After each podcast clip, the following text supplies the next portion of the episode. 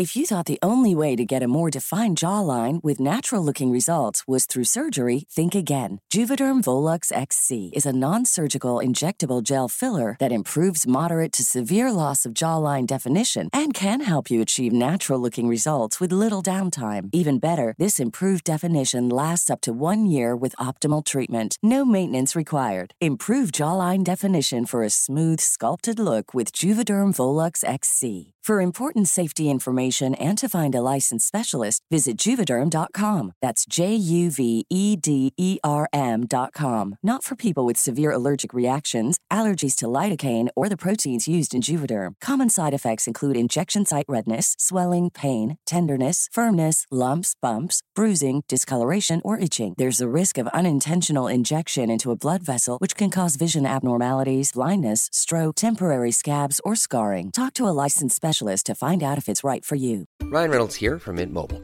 With the price of just about everything going up during inflation, we thought we'd bring our prices down. So to help us, we brought in a reverse auctioneer, which is apparently a thing. Mint Mobile unlimited premium wireless. Have to get 30, 30, bit to get 30, bit to get 20, 20, 20, bit to get 20, 20, bit to get 15, 15, 15, 15 just 15 bucks a month. So, Give it a try at mintmobile.com slash switch. $45 upfront for three months plus taxes and fees. Promo rate for new customers for limited time. Unlimited more than 40 gigabytes per month. Slows. Full terms at mintmobile.com.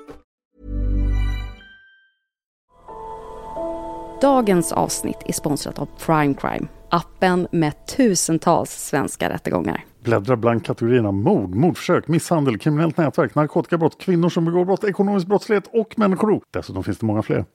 Jag kan inte rabbla alla, det är jättemånga kategorier. Ja, men det är jättemånga kategorier. Ja. Och det är det jag gillar med Prime Crime. Det finns ju till exempel en som heter politiker. Den är jag inne på ofta, för det tycker jag är väldigt intressant. Det har varit twister, det har varit förtal. Och är det så att du som lyssnar känner att oh, det här vill jag prova, då kan du göra det. Du kan se allt innehåll i Prime Crime-appen helt fritt om du laddar ner den. Och är det så att du är är nyfiken så erbjuder Prime Crime en tre dagars gratis provperiod för att du ska kunna prova tjänsten. Och om du sen väljer att prenumerera så kan du betala 99 kronor i månaden. Eller så kan du betala på ett år och då får du två månaders reducerat pris. Du kan förstås avsluta när du vill. Tack Prime Crime! Stort tack! Bye.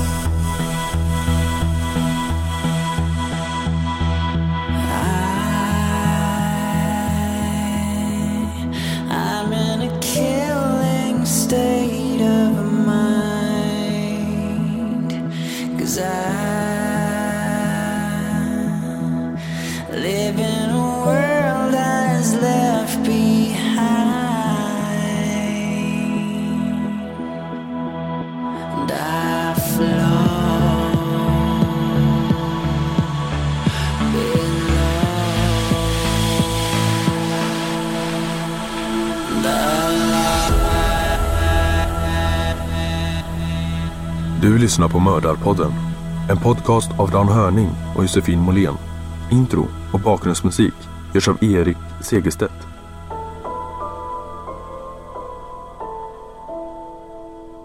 Välkommen till Mördarpodden och den slutliga delen av vår sommarspecial, Richard Chase. Ja, nu ska vi knyta Nej, nej, nej, nej. Richard Chase. Richard Chase. Ja, aha. Eh, Ri- Richard Chase. Richard Chase. Vampyren. Vampyren.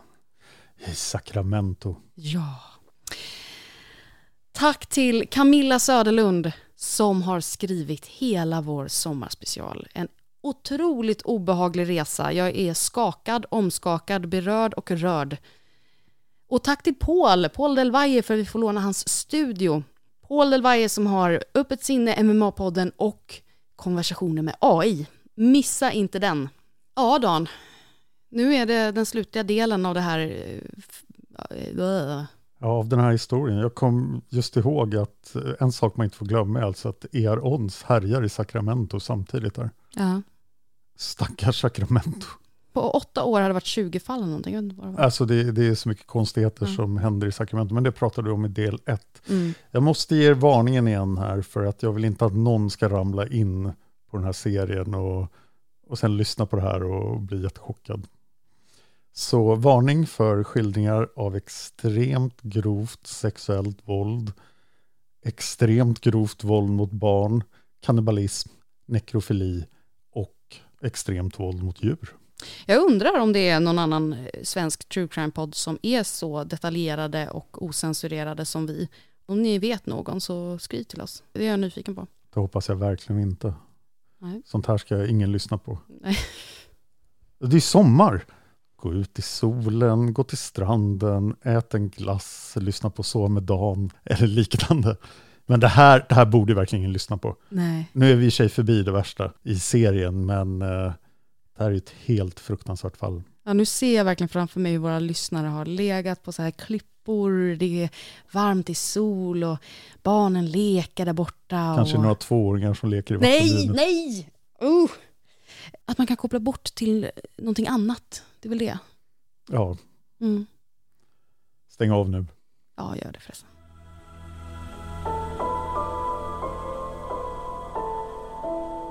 Snabb recap då. Richard är gripen för sexmord. Och bevisläget är ganska illa för honom. Det ser onekligen ut så att han har begått de här sexmorden och vi vet ju att han har gjort det. Förberedelserna inför rättegången tar tio månader och den inleds den 2 januari 1979. Domare är John Schultz. Richard är 28 år gammal när han leds in i rättssalen och ska då möta de här sex mordåtalen. Alla som närvarar kan konstatera att Richard inte ser ut att må särskilt bra. Han är klädd i en ljusblå skjorta som hänger löst över hans beniga axlar. Han är så blek att han nästan ser genomskinlig ut. Han har tappat ännu mer i vikt. Han var ju aldrig tjock direkt.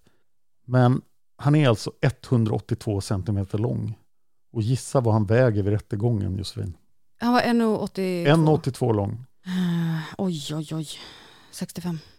Han väger 48 kilo. Oj. Hans ögon djupt insjunkna i sina hålor.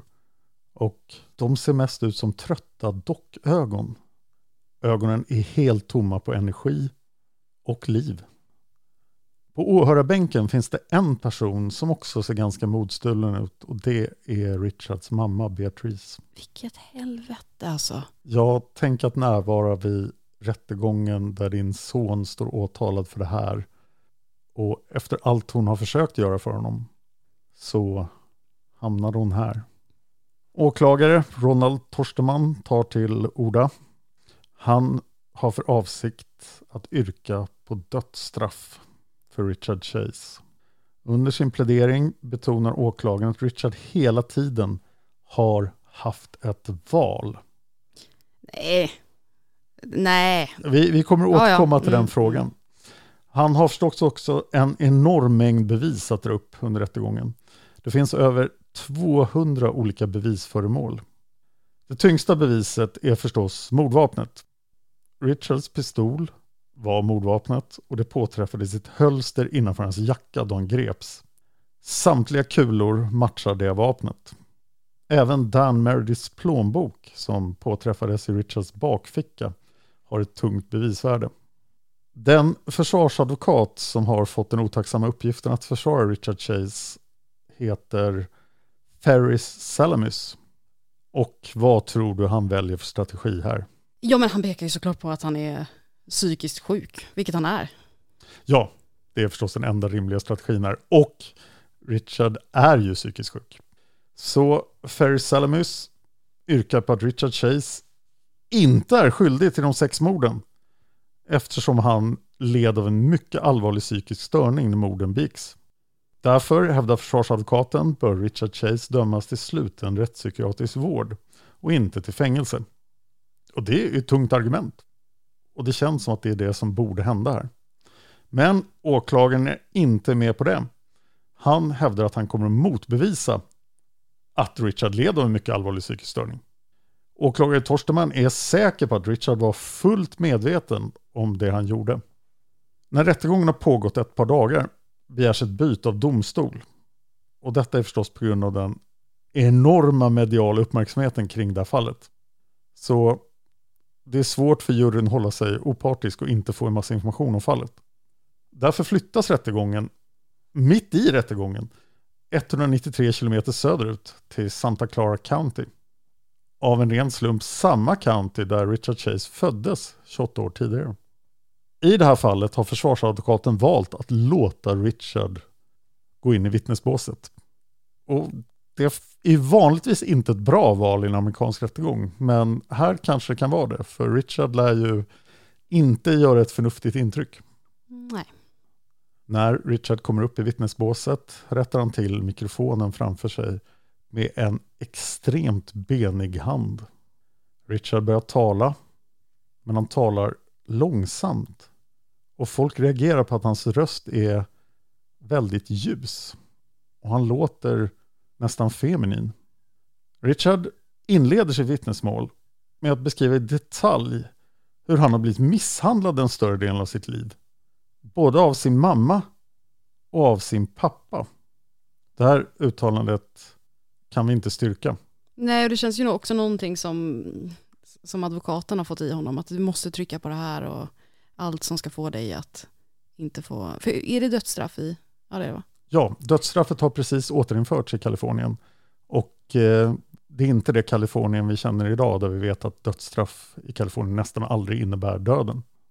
Utan här är dödsstraffet väldigt verkligt. Så jag antar att det är typ advokatens strategi att försök att inte få det till dödsstraff, utan att han kommer få sitta inne resten av livet, eh, alternativt på en psykiatrisk mottagnings... Eh, jag vet inte om de hade riktigt sådana då, men någon liknande variant i alla fall. Ja, men det finns vårdinrättningar för svåra rättspsykiatriska fall, så det, Ja. det är väl det försvarsadvokaten siktar på då. Jag tror ingen kommer vara beredd att skriva ut Richard om han inte genomgår en enorm förbättring under lång tid. Nej. Men det här med misshandeln från föräldrarna är alltså oklart, men det är inte omöjligt. Richard följer upp det med att sen erkänna allting. Han säger att det var han som dödade Ambrose Griffin, Teresa Wallin, Evelyn Miroth, Jason Miroth, Dan Meredith och David Freira. Richard erkänner också att han har druckit deras blod. Och han berättar att från vissa av sina offer åt han utvalda organ. Richard fortsätter med att berätta att han innerst inne är en god och snäll människa.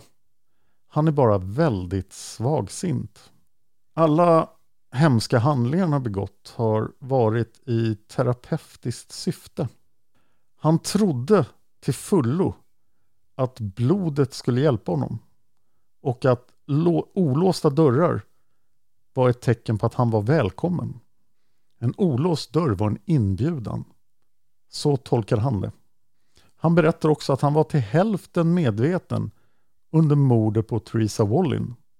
Han erkänner att han drack Theresas blod, men han minns inte särskilt mycket av de andra morden. Han minns dock att han sköt David Ferreira, tvååringen, i pannan när David låg i sin spjälsäng. Han minns också att han halshögg pojken och la hans huvud i en hink efteråt. Och det gjorde han helt enkelt för att kunna få ut mer blod som han skulle kunna dricka. Han berättar också att han trodde att barnet var någonting annat än ett barn. Det var i alla fall inte en människa. Och mer än så utvecklar inte Richard sin berättelse kring tvååringen. Han säger också till domstolen att alla hans problem beror på hans oförmåga att ha sex. Han säger att han är väldigt ledsen över det han har gjort och att han lever med en konstant rädsla. Han kan inte skaka av sig den här rädslan för det är uppenbart att hans sex offer kommer att komma tillbaka från de döda. Och då kommer de att vara väldigt arga på honom. Richard avslutar sitt anförande med att upprepa hur väldigt ledsen han är över att det blev så här. Allt det här säger Richard Chase utan att visa minsta tecken på någon känsla överhuvudtaget. Så tänk dig en väldigt ljus, känslolös röst som berättar allt det här. Jag ska inte ge mig på att försöka göra en sån röst. Nej, men, men har han alltid haft en sån röst? Det har ju aldrig framkommit innan. Eller Ja, ljusar han på det. den själv? Nej. Nej, den, den har alltid varit väldigt ljus. Mm. Det är ju lite chockartat alltid när det är så här, det kan ju vara bara om det är en muskulös man eller någonting som har en väldigt ljus röst. Men en sån här brutal mördare med en väldigt ljus röst. Jag förstår att folk reagerar.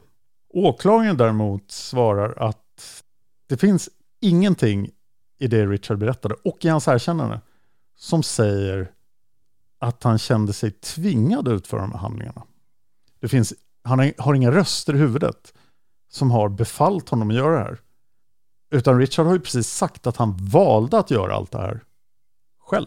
Men vi vet ju att han har haft lite röster och pratat och haft saker för sig där inne. Ja, det borde ha kommit fram här tycker man. Det borde definitivt advokaten tycka att det här ska vi ta fram och trycka på. Men den stora frågan är förstås om Richard förstod skillnaden mellan rätt och fel när han begick morden. Och åklagare Torstenman är fast besluten att visa att Richard mycket väl visste vad som var rätt och fel när han begick morden. Den här rättegången pågår i fyra månader. Så att det här är ju väldigt lite av vad som faktiskt hände på rättegången.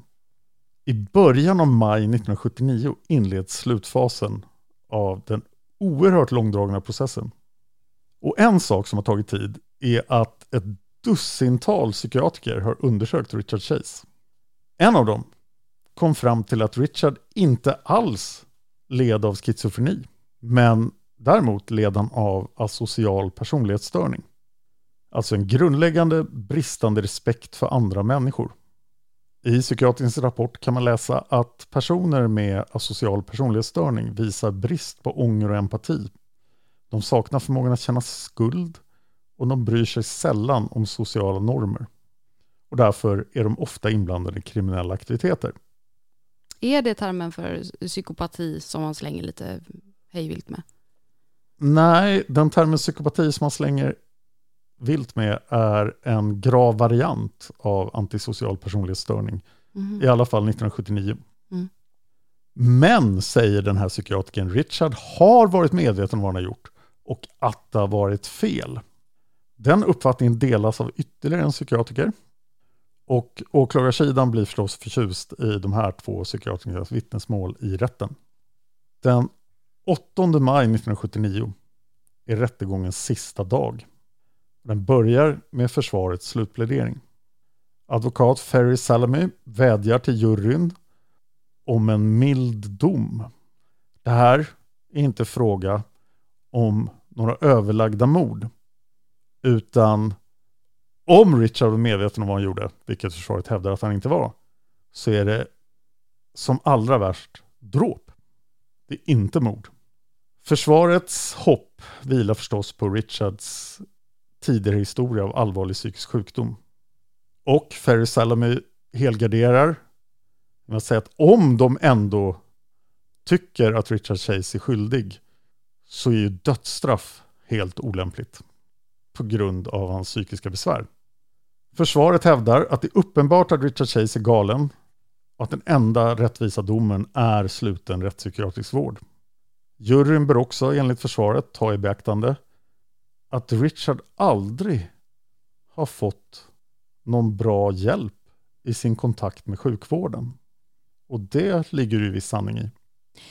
Ja, jo, fast han har ju också fått hjälp.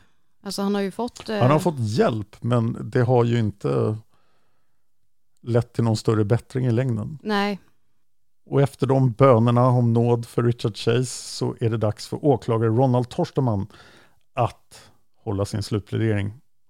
Åklagaren säger att Richard Chase är bortom all räddning. Trots månader av vård på psykiatriska sjukhus har Richard aldrig visat några framsteg. Tvärtom, Richard har varje år blivit sämre. Samtidigt anser åklagarsidan att det finns massor av bevis som talar för att Richard har varit medveten om sina handlingar. Till exempel att han tog med sig latexhandskar till morden. mm. Han tog med sig latexhandskar till samtliga brottsplatser och visste mycket väl att han kunde lämna fingeravtryck om han inte gjorde det. Dessutom tog han med sig latexhandskarna eftersom han hade avsikt att mörda. Och då är inte frågan om några dråp. Dessutom har Richard varit oerhört noga med att inte lämna några ledtrådar efter sig på brottsplatserna. Och det talar starkt för en medvetenhet kring handlingarna. Åklagaren påminner även juryn om de två psykiatrikerna som sa att Richard var medveten om sina handlingar. Åklagaren hävdar att Richard Chase är ett monster och en sexuell sadist. Han är definitivt olämplig för att vistas i närheten av andra människor överhuvudtaget. Därför finns det bara ett lämpligt straff för Richard Chase, döden. Och här är det alltså 12 stackars människor, 12 vanliga människor utsedda av USAs underliga jurysystem för vad Richard Chase likar. Mm. Och de ska alltså bestämma hur det här ska gå. Så de drar sig tillbaka för att göra det. Och hur länge tror du juryn överlägger i det här fallet? Ja, ja, ja, alltså det skulle ju kunna gå ganska fort egentligen med tanke på att det är så oerhört brutalt brott som man har begått. Så, men, men samtidigt också så är det säkert så att de, för visst är det så att om en av dem säger att jag vill inte ha dödsstraff, då blir det inget dödsstraff. Ja, och om en av dem säger att han inte kan dömas som skyldig, då måste rättegången tas om. Men där tror jag att de absolut kan döma honom till skyldig. Men frågan är om det ska vara rättspsykiatrisk vård eller dödsstraff. Och jag tror ändå att de, de är lite delade där. Så jag tror att det tar tid. Jag vet inte hur lång. Brukar ha typ 24 timmar eller någonting va? Ja, är det din gissning? Ja, vi, vi säger det. Har du som lyssnar också gjort en gissning? Tänk på att det inkluderar alla kaffepauser och hela tiden de sitter i det här rummet. 48, ja, vet du, ska de sitta där i rummet? Alltså, Tills de är överens. Ja, men de kan fortfarande så här, sova och Ja. ja. ja, sånt där va. Eh, men okej, tre dagar. Fem timmar. Fem timmar? Fem timmar är de klara. Oj! Och eh, domare John Schultz ska förkunna juryns utslag. Han ber Richard resa sig och Richard gör det. Han ställer sig upp. Domare Schultz läser till. Richard Chase är skyldig till sex fall av mord. Straffet blir döden genom gasning som är Kaliforniens avrättningsmetod på den här tiden. Juryn anser enhälligt att Richard är juridisk psykiskt frisk och ska dömas därefter. Och I efterhand har jurymedlemmar berättat att det var de här två psykiatrikerna som sa det, som övertygade juryn. If you're looking for plump lips that last, you need to know about Juvederm lip fillers. With Juvederm Volbella XC and Juvederm Ultra XC, your lip look, whether it's subtle or bold, can last up to one full year with optimal treatment and no additional maintenance. Find a licensed specialist and see if it's right for you at juvederm.com today. That's J U V E D E R M.com. Add fullness to lips in adults over 21 with Juvederm Volbella XC or Juvederm Ultra XC. Do not use if you have severe allergies or a history of severe allergic reactions, or if you're allergic to lidocaine or the proteins used in Juvederm. Tell your doctor if you have a history of scarring or taking medicines that decrease the body's immune response or that can prolong bleeding. Common side effects include injection site redness, swelling, pain, tenderness, firmness, lumps, bumps, bruising, discoloration, or itching. As with all fillers, there's a rare risk of unintentional injection into a blood vessel, which can cause vision abnormalities, blindness, stroke, temporary scabs, or scarring. For full important safety information, visit juvederm.com. Richard tar emot sin dödsdom med sänkt huvud. Men i övrigt visar han inga känslor överhuvudtaget. Precis som han inte har visat några känslor under hela rättegången. Han leds ut ur rättssalen av två fångvaktare. Och sen förs han till San Quentin Death Row. Där ju flera intressanta människor sitter. Vi har ofta pratat om San Quentin Death Row. Mm. Kaliforniens alla dödsdömda. Idag är det en oerhörd mängd människor som sitter där och egentligen inte är rädda för att bli avrättade. Nej, för att det, det händer inte. Eller alltså det tar så lång tid va? Ja, nu händer det inte alls. Mm. Och den senaste som avrättade någon i eh, Kalifornien var Arnold Schwarzenegger när han var guvernör. San Quentin ligger 112 kilometer från Sacramento. Ja, du vill säkert höra några exempel på folk som har suttit där Ja, och väntat ja. på döden. Charles Manson, Richard Ramirez och Camilla vill lyfta fram Lawrence Bittaker och Roy Norris. Vet du vilka det är? Nej, ingen av de två, nej. De andra... Om, om jag säger ett annat namn för de två, för de agerade tillsammans. Okej. Och de är kända som The Toolbox Killer. Ja, ja, ja, okej. Mm, ja. Jag har gjort avsnitt om dem, avsnitt 126 och 127 samt avsnitt P61 av Seriemördarpodden Premium. Avsnitt P61 är i princip när jag, David, Emily och Davva sitter och bara behöver terapi Mm. efter att ha hört om Toolbox Killers. Om det finns något fall som är lika hemskt som det här så är det Toolbox Killers. Mm. Ja, och eh, när vi släppte Jungfruta så var det ju folk som sa att det, det var ju liksom en liten debatt det, Mm. om den eller om det var Toolbox Killer som var värst. Jag tycker fortfarande det är Bardella som är värst. Jo, jag minns ju inte så att... Det finns också sex avsnitt om Richard Ramirez i Seriemördarpodden som ni kan hitta om ni googlar lite. Så, Richard tillbringar några månader i fängelset. Det går ju fortfarande inte fort 79 att avrätta någon, utan det ska vara överklagan och en massa andra åtgärder först. De andra fångarna på Death Row, de är väl medvetna om vad Richard Chase har gjort. Och till och med de dödsdömda fångarna på San Quentin tycker att det här är fruktansvärt. Så Richard blir inte omtyckt i fängelset. Barnmördare har ett ganska dåligt rykte i fängelset. Och eh, Richard Chase har ett värre rykte än de flesta barnmördare. Så de andra fångarna vill gärna straffa Richard, men de upptäcker att det är svårt. Nämligen ingen av de andra dödsdömda fångarna som ens vågar komma i närheten av dem. Så de vill straffa honom men de vågar inte. Nej. Och det här har även intygats då av personalen på San Quentin. Att de flesta dödsdömda fångarna är livrädda för vampyren från Sacramento. Till och med Blood och Cribs livrädda för Richard. Mm. Men några fångar har en plan. De försöker övertyga Richard att han skulle må mycket bättre om han tog livet av sig. Men hur, ofta, alltså hur lång tid brukar det ta där nu, nu vid den här tiden i Kalifornien? Alltså hur lång Alltså tid brukar dödsstraffet är ju nytt igen. Det försvann Ja. och kom tillbaka på 70-talet. Så att eh, det är väldigt oklart. Jag tror inte ens de vet det själva. Nej, men jag tänkte så här, är det liksom tio år så kan man ju förstå att de vill bli av med honom för att de också känner ett stort obehag att han är där och att de inte, ja, de gillar inte honom. Men, nu är eh, ju de som sitter på Death Row förstås rädda för att bli avrättade. Så de kan inte, vågar kanske inte hoppas på att det är tio år. Men i realiteten, om de satt ner och tänkte förnuftigt på det, så tror jag att tio år är högst realistiskt. Fångarna vill ju verkligen straffa Richard Chase, men de vill ju inte bli uppätna och Mm. få sitt blod utsuget. Så de kommer på en annan plan också nu när han inte verkar ta livet av sig. Vid ett tillfälle ligger Richard och vilar på sin brits i sin cell. Han har ingen cellkamrat.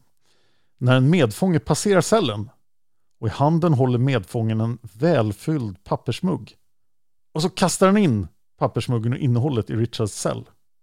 Och muggen innehåller urin från nästan samtliga fångar på Death Row. Så alla kissade ner muggen och nu ska de förnedra Richard. Och det här är sådana straff som Richard får. Han blir straffad av de andra fångarna, men bara på säkert avstånd. Richard är också jätterädd i sin cell. Man är inte rädd för de andra fångarna. han är rädd att de ska komma tillbaka, de han har mördat. Nej, Richard har insett att säkerheten på Death Row är ju jättedålig. Det är bara en massa murar och galler och vakter och vapen. Men vad ska det hjälpa när nazisterna och uforna kommer för att ta honom? Ja, såklart. Dessutom är han övertygad om att personalen i fängelset försöker döda honom. Eftersom Richard inte mår så bra psykiskt, trots då att domstolen tyckte att han var juridiskt frisk, så får han medicin. Och eh, han får tabletten Sinequan, som även kallas för Doxepin. Det här är antihallucinatoriskt och antidepressivt. Och det här ska han äta tre tabletter på 25 milligram och han får de här tabletterna i en liten mugg varje morgon. Och det verkar som att han faktiskt tar sin medicin. Under sin tid på San Quentin går Richard med på att bli intervjuad av FBI. Och då får vi prata om Mindhunter igen. Som finns på Netflix. Jättebra serie, rekommenderas varmt. Jag hoppas verkligen att det kommer en till säsong. Serien Mindhunter är baserad på boken Mindhunter Inside the FBI's Elite Serial Crime Unit och skriven av John Douglas, den berömde gärningsmannaprofileraren. Det är han som är inspirationen till Holden Ford i serien. Och eh, Bill Tench, den andra agenten i serien, är ju Robert Ressler. De båda reser runt och intervjuar olika seriemördare för att då skapa gärningsmannaprofilering. Och det är klart att det är de som ska intervjua Richard Chase. Det är faktiskt Robert Ressler som ska genomföra intervjuerna. Wrestler frågar Richard hur exakt han valde ut de hus han bröt sig in i. Och Richard svarar att han gick bara ner för gatan och ryckte i dörrar. Om en dörr var låst så gick han bara vidare till nästa. Och Richard betonar att om en dörr är låst då vill ju folk inte ha besökare. Under samtalen berättar Richard också alldeles för mycket om nazister och ufon för Robert Ressler. Richard säger också att även om han nu har dödat alla de här människorna så var det faktiskt inte hans fel. Han tvingades döda för att kunna hålla sig själv vid liv. Robert Ressler förstår inte vad han menar riktigt. Men då börjar Richard böna och be Robert Ressler om att han måste smuggla in ett vapen i fängelset. För det här vapnet är det enda som kan skydda Richard från ufona och nazisterna. Så Richard ber Robert Ressler om en radarpistol. Men varken Robert Ressler eller jag vet vad en radarpistol är. Men det kanske är bra mot uh, ufon. ja, radarpistol. Ja, Richard understryker det här. Han ber verkligen jättemycket om det. Han säger att det är enda sättet. Med radarpistolen kan han besegra ufona och då kan Kalifornien ställa nazisterna inför rätta för morden. Och det här ber han alltså FBI om. Ja, FBI's gärningsmannaprofilerare. Till slut lyckas Robert Ressler lista ut vad en radarpistol är. Det är alltså de här föremålen som polisen mäter hastigheten på bilar med. För att Ja! sätta dit dem för fortkörning. Ja, Och då är polisen inte alls medveten om hur bra radarpistolerna är mot ufon. nej, det har de ingen koll på. De kanske bara försöker mäta hastigheten på ufo, så skadar de ufot jättemycket. Det här kan ju inte vara bra för intergalaktiska relationer. Nej, verkligen inte. Men, men eh, samtidigt så kanske de kan smuggla in till honom om han känner sig tryggare med den. För det är ju ingenting som på något sätt kan skada någon annan. Jag tror att fängelsemyndigheterna inte vill höra ordet pistol när det gäller föremål som ska Nej, föras in i Richard Chase cell. Innan Robert Ressler ska lämna cellen, och han är förmodligen ganska frustrerad över hur lite han har fått veta, svårt att profilera sådana här människor, så berättar Richard att han har en present till Robert Ressler. Och så rotar han i sina byxfickor och tar fram en ansenlig mängd makaroner och ost som har legat i hans fickor ganska länge. Åh. Det är väldigt oklart varför han gör det här förstås. Han är ju, mår ju inte bra. Men han berättar för Robert Ressler att eh, fängelsevakterna samarbetar med nazisterna och de försöker döda honom genom att förgifta hans mat. Så han kanske vill att Robert Ressler ska testa makaronerna och se om det är gift i dem. Men eh, det gör inte Robert Ressler. Nej. Det går sju månader och det blir tidigt morgonen den 26 december 1980. Richard Chase är nu 30 år gammal och har suttit i dödscellen i ett och ett halvt år. En av fängsvakterna går sin sedvanliga runda och tittar till de intagna. När han tittar in i Richard Chase cell ser han att Richard ligger på rygg i sin brits och sover.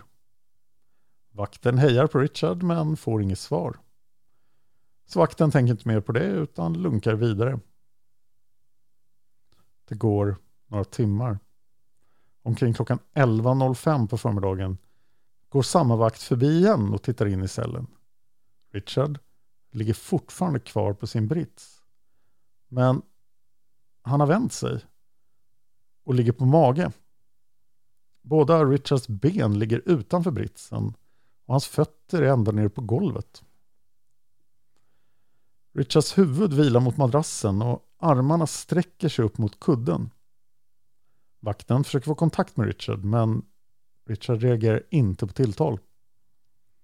Han ligger bara helt still.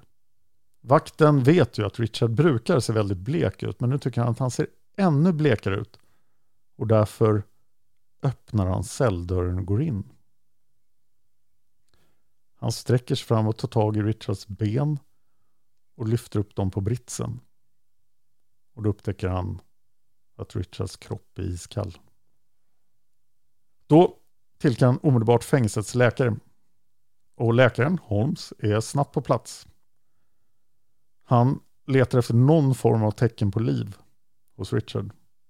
Men hittar inte några. Sedan dödförklarar han Richard Chase. När personalen söker igenom cellen hittar de ett självmordsbrev som Richard tycks ha skrivit. I brevet berättar Richard att han inte har tagit sina tabletter. Istället har han samlat ihop tillräckligt många för att det skulle bli en dödlig dos. Och när han hade tillräckligt många så tog han dem. Han hade bara låtsats ta tabletterna. En Men- obduktion.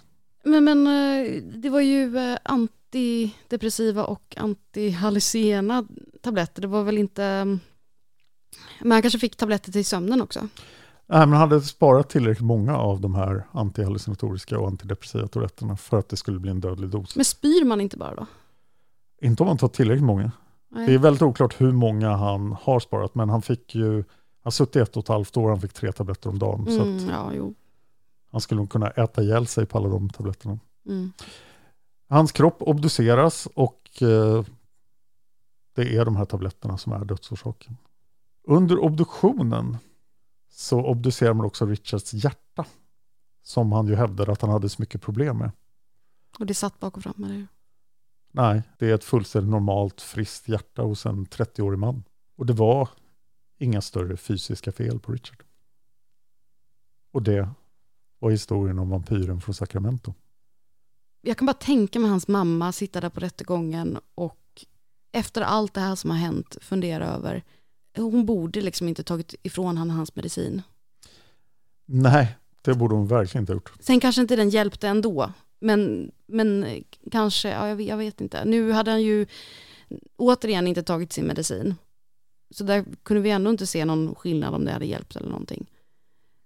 Ehm, Nu vet ju inte jag så mycket om psykiatri egentligen, annat än vad jag lärt mig av den här podden, men att sätta diagnoser på Richard Chase måste ha varit extremt svårt, just för att han är ju så ett så speciellt fall. mm. Det är ju inte så att de flesta som har antisocial personlighetsstörning, psykopati eller schizofreni springer iväg och gör någonting sånt här. Ja, det måste ju finnas någonting annat också. Någon fascination för blodet. Alltså, alla de här diagnoserna borde ju finnas på betydligt fler, alltså även i den styrkan på be- betydligt fler än de som gör sådana här saker. Så man undrar ju vad är det som krävs ytterligare för det? Det måste ju vara någon fascination, fascination av något slag. Ja, jag tycker verkligen Richards konstiga morddag sticker ut bland alla andra fall. Ja. Och det är ju därför vi pratar om honom idag, att det här fallet är så extremt. Så det, det hjälper inte om vi ska försöka sitta och förstå varför det här hände, men det verkar mycket väl vara en perfekt storm av jättemånga omständigheter som leder fram till det här. Hans psykiska ohälsa, vårdens Mm. dåliga behandling, uppväxten. Jag höll på att säga att vi är anställda för att sitta här och ge amatörmässiga eh, råd, eller amatörmässiga Ta era mediciner. Ja, samtidigt så vill vi ju spekulera. Nu är ju avsnitten över och vi ska spekulera lite tycker jag. Och vi kan ju konstatera att Richard hade varit 73 år gammal i år. Mm. och hade ju fortfarande varit i livet då man hade tagit sina mediciner. Han kanske skulle ha blivit avrättad. Mm. För det är ju ett antal fångar som har avrättats. Det är inte många efter Richard Chase. Det rör sig om ett tiotal. Ja, men han kanske skulle ändå kunna vara en av dem med tanke på brottet och Ja, det finns ju argumentet att okej, om han nu begick de här handlingarna medvetet och man har ett dödsstraff, vem ska man då avrätta? Om inte Richard Chase. mm. Det hör ju till protokollet också att ingen av Toolbox Killers blev avrättade. nej. Men vad tror du då? För att jag tycker att det är svårt att veta om han var totalt ute i yttre rymden eller om han hade någon form av verklighetsförankring och faktiskt förstod lite vad han höll på med. För jag, alltså att han är psykiskt sjuk, att han inte har koll, alltså att han flackar fram och tillbaka mellan, i verklighetsuppfattningen, det tycker jag att det, det finns inget snack om. Men det finns ju stunder då man tycker att han är väldigt obehagligt beräknelig. Mm. Att han ändå på något sätt vet vad han ska säga, vad han inte ska säga. Att han vet någonstans vad som är rätt och fel. Och att, ja men som, som de även säger där, att han hade med sig de här plasthandskarna. Jag vet inte, vad, vad, vad tycker du? Vad tror du? Ja, jag sitter och undrar vad hade hänt om, om Richard Chase hade levt idag och varit då 25 och varit på väg mot det här. Hade vi kunnat fånga upp honom och bota honom? Så att morden inte hade hänt. Det är ju en förhoppning jag har, att man skulle kunna göra det. Mm. Det skulle man säkert kunna. Men samtidigt har vi väl samma problematik idag, att det är väldigt stressigt på psykiatrin och det är, alltså allt det där är Mm. väldigt eh, Man vill ju hoppas att den kommit någonstans på 40 år. medicinskt har vi säkert det. Och säkert några som är lite mer specialiserade på de här extremfallen. Ja, man får hoppas det.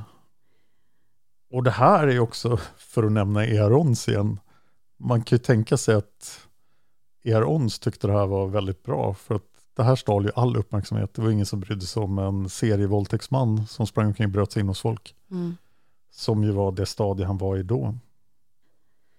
Sen, Det här är en stad av Göteborgs storlek. Ja, Och tänk dig att du har Richard Chase och Earons härjar i stan samtidigt. men något som lägger tyngd på att han åtminstone har de här tendenserna redan sen, alltså han har ju de här tendenserna redan sen barnsben liksom. Att han Mm. eh, gör massa hemska saker med djur och, ja men han, triang, vad hette den där nu då? McDonald-triangeln. McDonald-triangeln.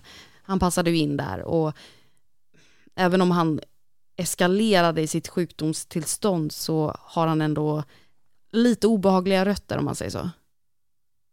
Vi ska snart göra en till seriemördare med eh, en allvarlig psykisk störning i seriemördarpodden. Ja. Men det är verkligen ovanligt att en seriemördare är så här galen. Den andra killen är också i Kalifornien. Och eh, han är övertygad om att han måste döda ett visst antal människor för att stoppa jordbävningen som kommer att förinta Kalifornien. Så från seriemördares perspektiv så gör han verkligen någonting gott för han försöker rädda alla människor i Kalifornien. Eh, de avsnitten har vi inte gjort än. Han heter Herbert Mullin. Men annars så är ju så här psykiskt sjuka är inte seriemördare i allmänhet. De åker fast innan. Ja. Det går inte att vara så här psykiskt sjuk och lyckas seriemörda folk. Men som sagt, det måste Nu, finnas nu, är de också, som... nu är också Richard Chase på gränsen till att vara en spree-kille förstås. Eftersom hans avkylningsperiod är ganska kort. Spree killer, sa du? Ja, spree-killer är den eh, fantastiska gråzonen mellan massmord och seriemord. Mhm. Där eh, avkylningsperioden är väldigt kort. Mm. Så att du, du springer runt och gör ett mord där, ett mord där, ett mord där. Det var därför han försökte balansera ut det lite med sin kalender där. Och, så att han verkligen skulle få in... Ja, vi får ju väldigt glada att Richard inte hade 44 sådana här dagar till. Mm. Då hade han inte varit en spree killer utan en riktig seriemördare. Ja, då hade han varit eh, en naturkatastrof och Sacramento hade nog inte funnits då. Men med det avslutar vi serien. Ja, tack så jättemycket Camilla Söderlund. Det här var jätteintressant att höra på även om jag tyckte också det var väldigt obehagligt. Ja, nästa vecka ska vi prata om någonting helt annat. Och fram till dess kan ni förstås följa oss på Instagram. Ja, Modapodden och eh, J.Molén heter jag där. Du då Dan, finns du på Instagram? Ja, jag finns på Instagram. Sök på Dan Hörning så hittar ni mig. Jag har inte varit så aktiv på sistone, men eh, vem vet, jag kanske bättrar mig. Ja, Ja, man kan också följa mig på Twitter. Är du aktiv någon annanstans än på Instagram? nej, Ja, eh, Det är Instagram som gäller. ja verkligen. Jag, det, det är den enda appen som jag tycker om. Facebook, Messenger, eh, Snapchat, nej, nej, det går månader ibland. Du kan också mejla till Mördarpodden då kommer du till eh, min producent Eva som skickar vidare mejlet till den som det ska till. Så du kan mejla till manusfattare och sånt där också om du vill. Och mejladressen är simwaypodcast.gmail.com Och om du har en historia om hur mord har berört ditt liv då kan du också mejla den till simwaypodcast.gmail.com Vi är tillbaka nästa vecka. Ja, vi ses i nästa avsnitt.